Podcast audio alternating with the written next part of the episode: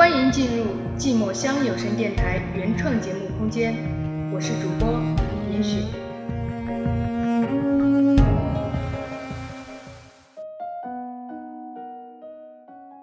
我喜欢你，我喜欢你。一个娇柔而又坚定的声音回荡在冰雪纷飞的西藏天空。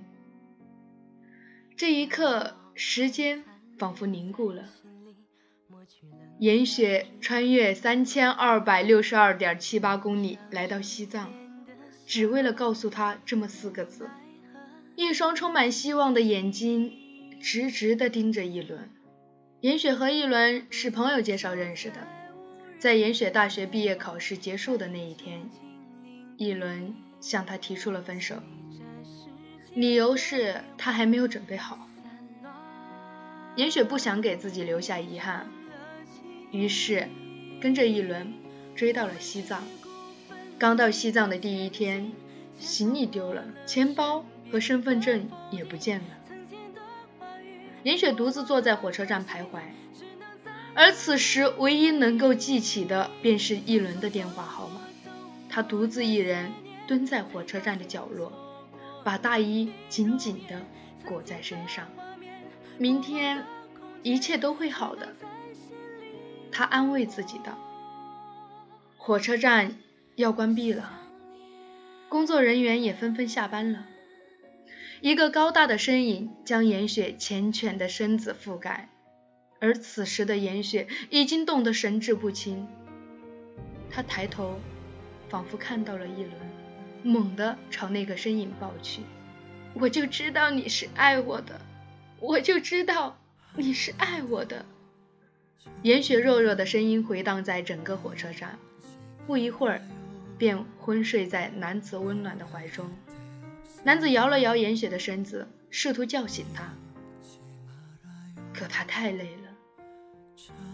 他的钱包丢了，行李丢了，心。也丢了。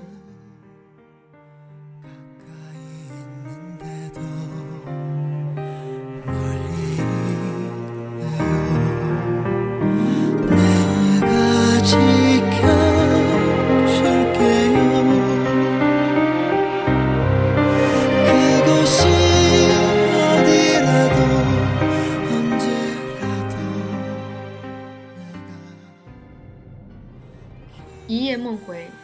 烟雪起床懒懒的伸了个懒腰，美好的一天开始了，加油，小雪！这时，门外一个高大的身影进屋，严雪吓了一跳，眼前这个陌生的男子怎么会出现在自己的眼前？乍一看，自己的衣服也被换了，难道……他不敢再往下想了。你是谁？尹宇面无表情地走向严雪，把已经清洗干净、叠得整整齐齐的严雪的衣服放在床边。严雪一愣，这才想起自己的钱包和行李都掉了。吃饭时，严雪一脸羞涩的样子十分可人。她抬头看了看尹宇，那个，我可以在这里多寄住几天吗？我这里不是收容所，我可以打工赚钱交房租。严雪一双水汪汪的大眼睛盯着尹宇，打扫、做饭、洗衣服会吗？严雪惊讶的抬头，她没有听错，她的意思是自己可以留下来了。严雪使劲的点头，会，会。这一日，英语上班回来，我现在去做饭。尹宇没有说话，冷淡的看了严雪一眼，便进自己屋去了。等到严雪将菜端出来的时候，只见尹宇正在认真的阅读着他的策划。他连忙放下手中的盘子，去抢回自己的策划。别人的隐私，你怎么能随便看呢？尹宇冷冷的咧嘴一笑，他笑了，这是一周以来严雪第一次见他笑，虽然依旧很冷淡，虽然他笑起来比哭还难看，可是他真的笑了。你准备怎么进去部队？英玉走进厨房，准备把剩余的饭菜端出来。严雪一愣，他说的也对啊。严雪缓缓地来到饭桌前，想到什么似的问：“怎么这几天我没有看到你的母亲呢？”你醒的那天早上，他就回去了。原来如此，估计是自己占了他儿子的床，不忍心让儿子睡沙发，才离开的吧。想到这儿，严雪心中满是愧疚。我明天正好要去部队，我可以一起去吗？可以。这日，英语吃完饭后没有留在家里，他说他朋友有事儿，叫他过去。等到第二天一早，二人一起来到了部队，一切都很顺利，顺利到不真实。严雪痴痴地望着一轮，什么话也没有说。只感觉自己的眼前一花，什么也看不清了，泪水像下雨一样无法控制。我终于，终于又看到你了。他的声音很小，小到连他自己也没有听到。第一，唱他最爱的歌曲；第二，拿着九十九朵玫瑰向他告白；第三，紧紧拥抱他。第四，吻他。吻他。严雪呆滞的看向银雨，自己明明没有写这一条啊。他清了清嗓子，大步朝一轮走去。我喜欢你。他的声音娇柔而又坚定，回荡在冰雪纷飞的西藏天空。你走的第一天。想你，你走的第二天，想你，我想了你一百天后，决定不再想你。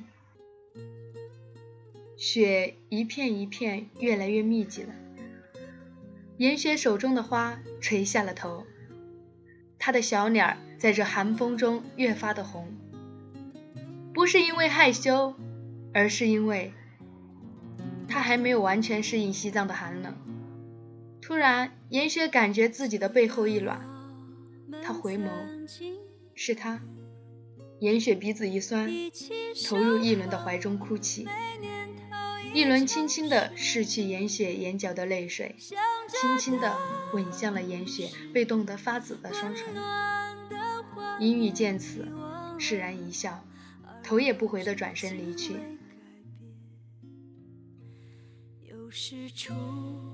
动的声音，雪花飞舞在我窗前，眼泪流到了心里面，疼啊，思念的人